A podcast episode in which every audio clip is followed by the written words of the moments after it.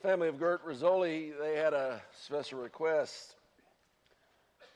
They wrote that she was so devoted to her spot in the Featherside Congregational Church that when she passed away last month, that her family, uh, they asked permission to cast her body in bronze and set it in her favorite spot on the pew. The consternation of some church members, her body is now permanently located in the aisle seat she occupied every Sunday for 40 years. Her daughter, Sophia, said she loved gazing at the preacher from that spot, being the first in her row to receive communion and having quick access to the bathroom. It gave her a deep sense of spiritual comfort. A fellow churchgoers also remember Gert's stiff response to anyone who tried to take her place. One man was shooed away, shooed away by Gert on several occasions when he arrived early and inadvertently took her spot. Now that bronze statue serves as an irritating reminder of the encounter. It's like she's still there defending her seat, he said. A family friend said she was like a, a Christ like lady, except when it came to giving up that spot. She had a real sense of her turf. To her, it was like the Israelites. Once you get land, you don't give it up. Now, before you get your phone out and start looking in your search engine, that's a satire, fictional account. But satire is often written because it has an element of truth. that happens sometimes. But I would say to you, I, I, there's not a problem with being in church every Sunday. The Bible tells us to forsake not the assembly. It's important for us to come worship together. It's important for us to talk about the Bible together. That was that's a great thing. And it also is not so bad to sit in the same place every Sunday that you come to church. That's not such a bad thing. But our mistake lies in sometimes thinking that, that we come here and do church that church is located in a physical location. That church is something we come to do on Sunday morning and, and then we don't think about the rest of the week. Church, as you see in the Bible, is not like a, a sporting event that's held every Sunday. It's not something we are meant to come to and, and be a spectator involved in maybe serving a little bit on Sunday no, that what the Bible says is the church is a living, breathing organism. It's made up of people. And, and we've come to our study here in 1 Peter to 1 Peter chapter 2, verses 4 through 10. In these verses, I think you could basically subtitle them Church 101. These verses teach us about who Jesus is. And they teach us about who we are to be. They teach us what we are to be as the church. I would suggest to you that church is not what we do here, church is what we do when we leave here. So let's look at that together. We're going to ask those two questions and answer them from this passage. First, who is Jesus? According to 1 Peter 2 4 through 10. Who is Jesus? The first thing I think this teaches us is to the world, he is a stumbling block. To the world, he is the stumbling stone. Verses 7 and 8. Now, to you who believe, this stone is precious. It indicates you believe or you don't believe. There's a choice. You really can't sit on the fence. You either believe or you don't believe. If you believe this stone, and he's referring to Jesus, We'll look at the preceding verses in a few moments. You choose. Is this stone going to be precious or not? Is this stone going to be something I accept or not? But to those who do not believe, the stone the builders rejected has become the cornerstone and a stone that causes people to stumble and a rock that makes them fall. They stumble because they disobey the message, which is also what they were destined for. That gives us the understanding, verse 8, of the deciding factor.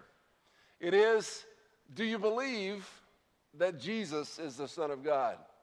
Friends sometimes want to uh, talk about all the ins and outs of, of making a decision that's pleasing to God, of, of becoming a person of faith. Or, but listen, the, the, this question is simple. The Bible teaches us about, in the Old Testament, a coming Messiah, the Son of God, who will come and experience life on earth, who will lay down his life as a sacrifice for those people who have rebelled against God or who aren't doing or living their lives God's way.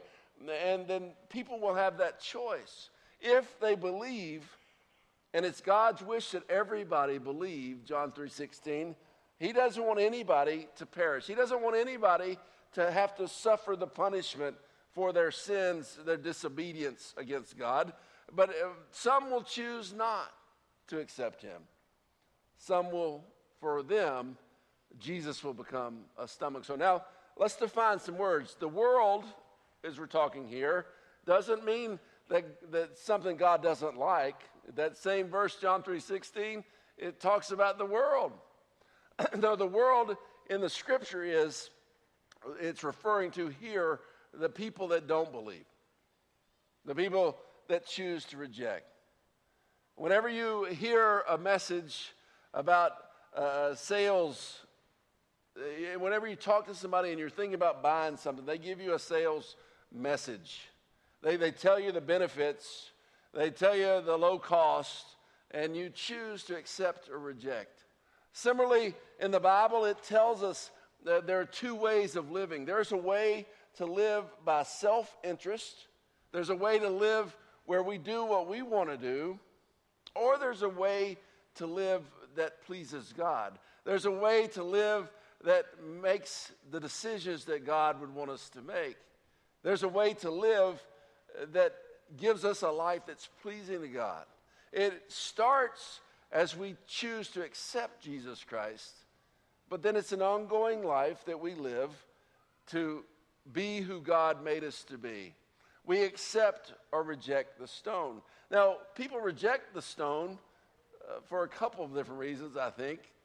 Maybe one is because it's not really philosophical, theological in nature. It's because we really don't want to change our lifestyle.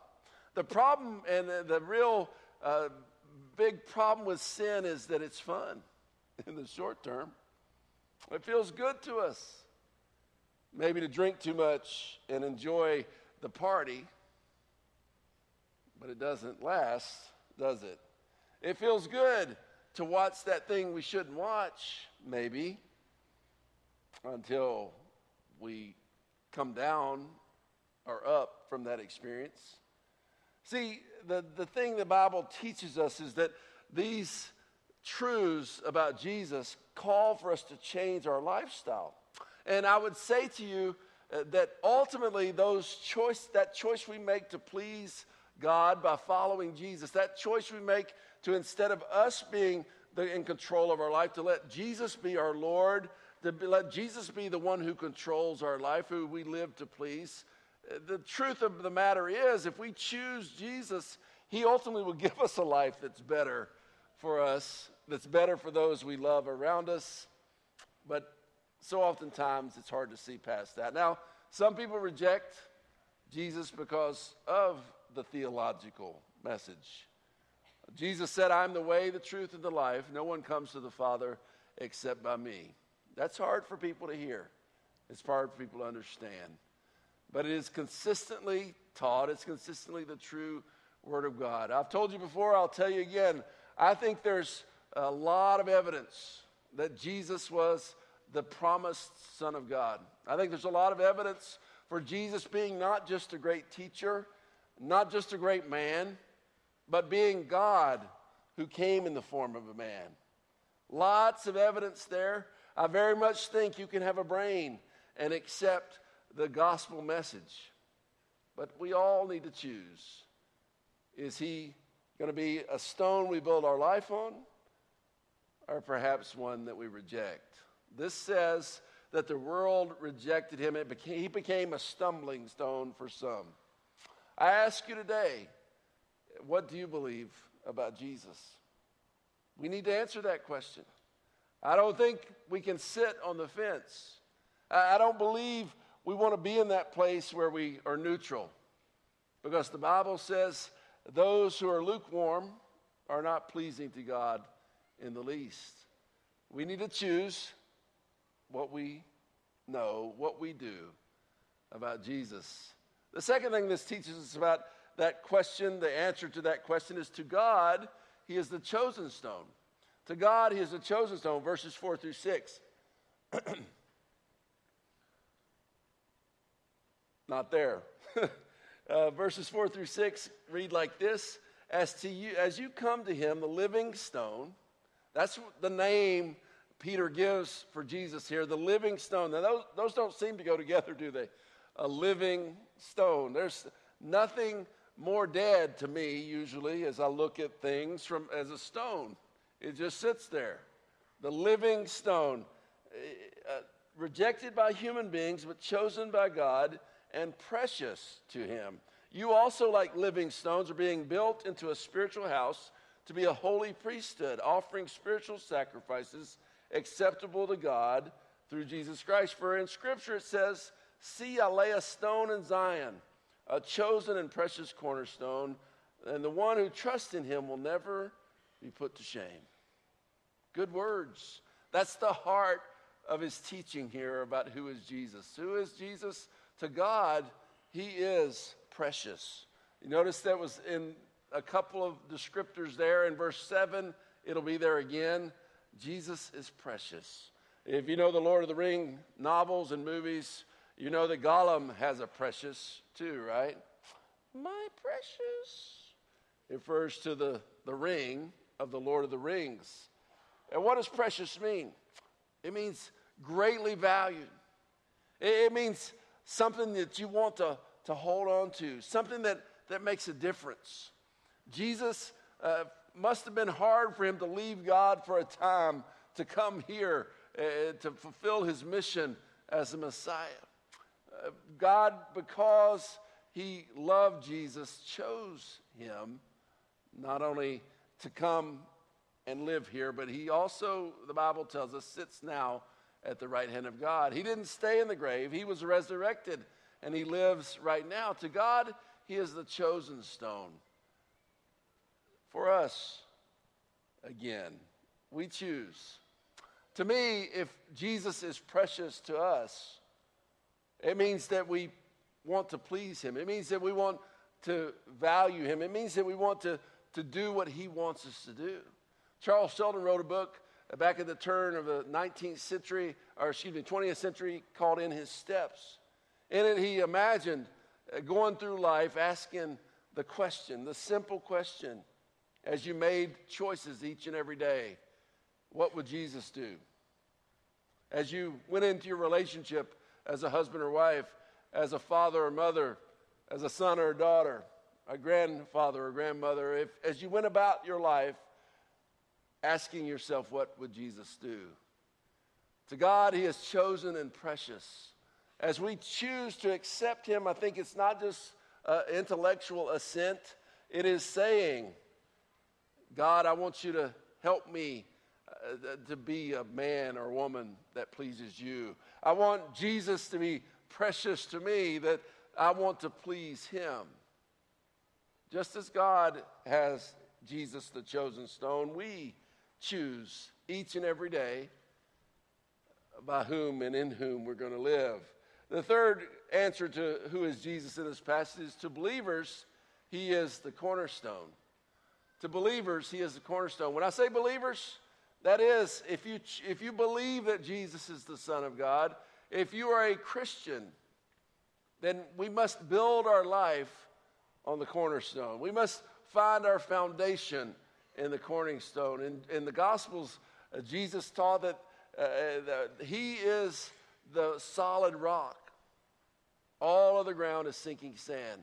When the trials and troubles of life come, we figure out what we really believe. We re- figure out in whom we really stand. In those trials and troubles of life, the only one who can stand is Jesus. And so he becomes the cornerstone for the church. Look what it says here, verses 6 and 7. For in Scripture it says, See, I lay a stone in Zion, a chosen and precious cornerstone, and the one who trusts in him will never be put to shame. Now, to you who believe, the stone is precious. Uh, but to those who do not believe, the stone the builders rejected has become the cornerstone. If you've ever built anything, you know the importance of a cornerstone. The cornerstone is that initial one you build into the, the uh, foundation upon which everything else is measured, everything else is laid in relation. If it's not straight, if it's not even, the whole building is in peril. in agri- architectural terms, this cornerstone absolutely has to be right for the building to be true.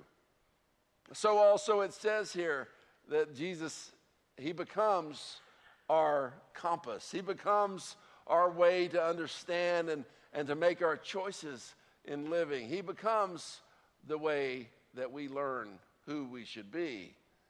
I wonder if you remember as we ask the second question who are we?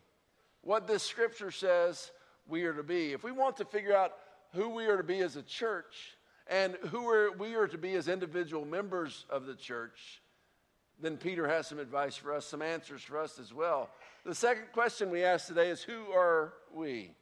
The first answer this passage gives us is We are living stones. We are living stones. Again, it seems to be an oxymoron. How can it living uh, stones be living? But it's exactly the metaphor he gives us here, verses 4 through 5. As you come to him, the living stone, rejected by humans, but chosen by God and precious to him, you also, like living stones, are being built into a spiritual house to be a holy priesthood, offering spiritual sacrifices acceptable to God through Jesus Christ. What this says to us is this building we have here today is not the church. The church is not a physical location. The church is made up of people who become, as the New Testament teaches us, individual temples of God. From the Old Testament to the New, there's a shift. In the Old Testament, God was seen to dwell in the temple, a, a physical building in Jerusalem on the Temple Mount. But in the New Testament, it tells us that now God's Spirit comes to live. As we believe God indwells us with His Spirit, His Spirit comes to live in us. We're living temples, we're living stones. And in these living stones, God wants to grow us, He wants to change us. Now, I must tell you, if you've ever seen stonework done, you know there's some uh, painful lessons here. My family hails from a region of northeast Georgia called uh, uh, the, the, the, center of it's called Elberton. Elberton is known as the granite capital of the world. A place I always went at holidays. And there we were surrounded by granite monuments. Now, granite, when it comes out of the ground, isn't very attractive. It's not shaped, it's a rock. It, it doesn't fit nicely into anything, it can't be used for much. But with the skilled hand of a craftsman, a, a stone mason or a granite mason, they can chip and mold that granite. They can make it into something beautiful and usable, something that's aesthetically pleasing. But you must think if you were that granite, it's not easy to be chipped and molded. I will say to you, it's not easy in the Christian life for God to sometimes prune us and discipline us, to change us from being all about me to being all about others is not always easy. But the Bible tells us in numerous places that it's good for us. And here it's saying, as living stones, God wants to, to bring us and to shape us into a spiritual foundation. He wants to take us and change us so that we can be a tremendous difference to others. Boy, this is powerful. It's profound if we really start getting it. If you have ever seen a building being built, eh, you notice that as it grows, they usually put up scaffolding around it, right? Scaffolding to, to hold the workers as they work on the building. Well, the Bible tells us that God is building up the church. It's each one of us. Maybe you've spent some time out of Christ, like I have. There came in my li- a time in my life where I saw that the way I was going wasn't leading to happiness, it wasn't leading to fulfillment. The way I was going was bringing pain to those around me. My short term, selfish choices that brought me pleasure were bringing pain to me and to others. And I chose to accept Jesus Christ. He then began this chipping and molding of making me a living stone. And, and so, as you take and make that choice yourself, He starts that process, but He's going to bring something beautiful to life, something that's living and breathing, that's not restricted by physical location. It's not just when you're inside these walls that you are living stones. You're living stones as you go out into your workplace. You're living stones as you go to your houses. You're living stones as you go and interact with countless people each and every day and week. God has a place for you this purpose of, of being his living stones, of building up his building. In other words, we perhaps are some of the scaffolding for God's building. While he's building it up, we're, we're continuing to expand it. But there will come a time when the scaffolding comes down. The Bible tells us that at a certain point of time, it could be close, that God will say it is time to change things. At that time, the choice of Jesus Christ herself will be no more. The Bible tells us the trumpet will blow. With a loud shout, the archangel will announce the coming back of Jesus, the second coming. When that happens, his building will be complete. It's for us to, to reach and to touch as many people as we can. It's for us to be those living stones as we can. Think about that. If we got this, if we accepted our role as a living stone for Him, every Bible class would be a quarry for living stones. Every children's worker would say, I have living stones all around me to polish and to smooth them and to make more uh, living stones for Him until every child finds his or her place in God's living temple. Every worship service would be a time of suspense as we wait to see what God is doing to add more living stones in His temple. Every missionary would be a stonemason sent to the ends of the earth in search of living stones for God's temple. Friends, I have a sense of urgency about sharing the message. Yes, not everybody's going to listen, but I have an urgency to speak and to touch as many people as I can. And I would say to you, it's not all about talking, it's about the way we live. The way you live as God's molding and shaping you has an influence on others. It can be positive, or it can be the same old, same old, or it can be negative. The question is, what is your impact? Do you know the Bible says the second part of this answer is we are to be a ro- holy and royal priesthood? We are to be a holy and royal priesthood. I bet you didn't think when you came to church today, I'm going to the gathering of priests. Maybe you didn't think as you went to work last week, I'm going as a priest of Jesus Christ. That's exactly what this passage teaches us. Verse 5 You also, like living stones, are being built into a spiritual house uh, to be a holy priesthood, offering spiritual sacrifices acceptable to God through Jesus Christ. In verse 9, but you are a chosen people, a royal priesthood, a holy nation, God's special possession, that you may declare the praises of him who called you out of darkness into his wonderful light. Did you hear that? Eh, we all are priests. In the Old Testament, the priest came out of the tribe of Levi, and their main job was to, to carry out the system of animal sacrifice. Uh, before the coming of Jesus, which heralded the New Testament, uh, when you sinned, you went to the priest and you brought an animal to him, a goat or a bird or something, and you, you gave that animal to the priest, and the priest would kill it and then use the blood of that animal, uh, sprinkle it to, to forgive you of your sins. And then the next Saturday, you do the same thing. In this understanding, I think you, you want to see that no longer did God, as He took the Old Testament into the New, in the Old Testament, they had a priesthood. In the New Testament, we become the priesthood. That's what it says here. No longer do we have to go through a priest to God. No longer we have to go through a priest to confess our sins. No longer we have to go to a priest to pray to God.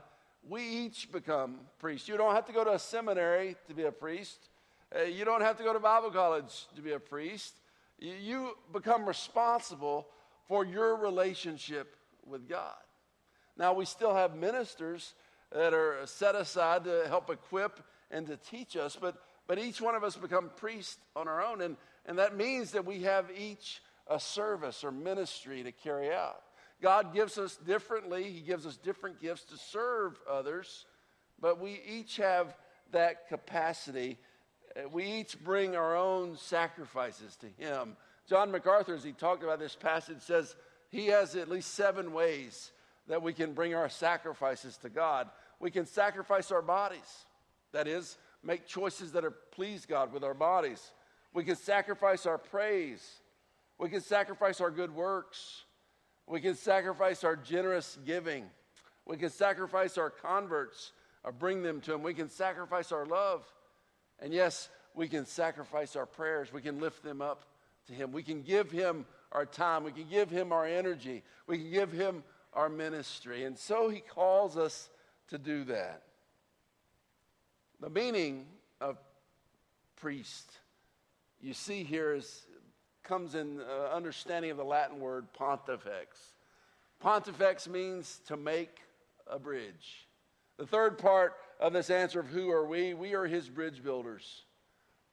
If you want to get an understanding of that word priest, you can supplement or you can substitute a bridge builder. In the Old Testament, the priest served as the bridge to God. As we each become priests, as we each become able to have our own relationship with God, we become a bridge to God. But even more, here this passage gives us clearly this understanding that we are to reach out and touch others. We are to help others who are in the dark to make and cross that bridge into the light. We help others who are not close to Jesus, who haven't chosen to follow him. We're to help by our actions, what we show them, by what we say to them. We're to help them cross the bridge into the light. Verses 9 and 10. But you're a chosen people, a royal priesthood, a holy nation, God's special possession, that you may declare the praises of him who called you out of darkness into his wonderful light. Once you were not a people, but now you're the people of God. Once you had not received mercy, but now you have received mercy. Praise, call him the, out of the darkness into the wonderful light. You praise the excellencies of him. It's the way that we live, both inside and outside of the church. Last week, I was able to walk around during the second service, and it was so good to see so many folks volunteering, uh, working with our kids, the elementary kids, the preschool kids, junior high, senior high. It's so encouraged me. It's so helped me to see that God's doing something good here.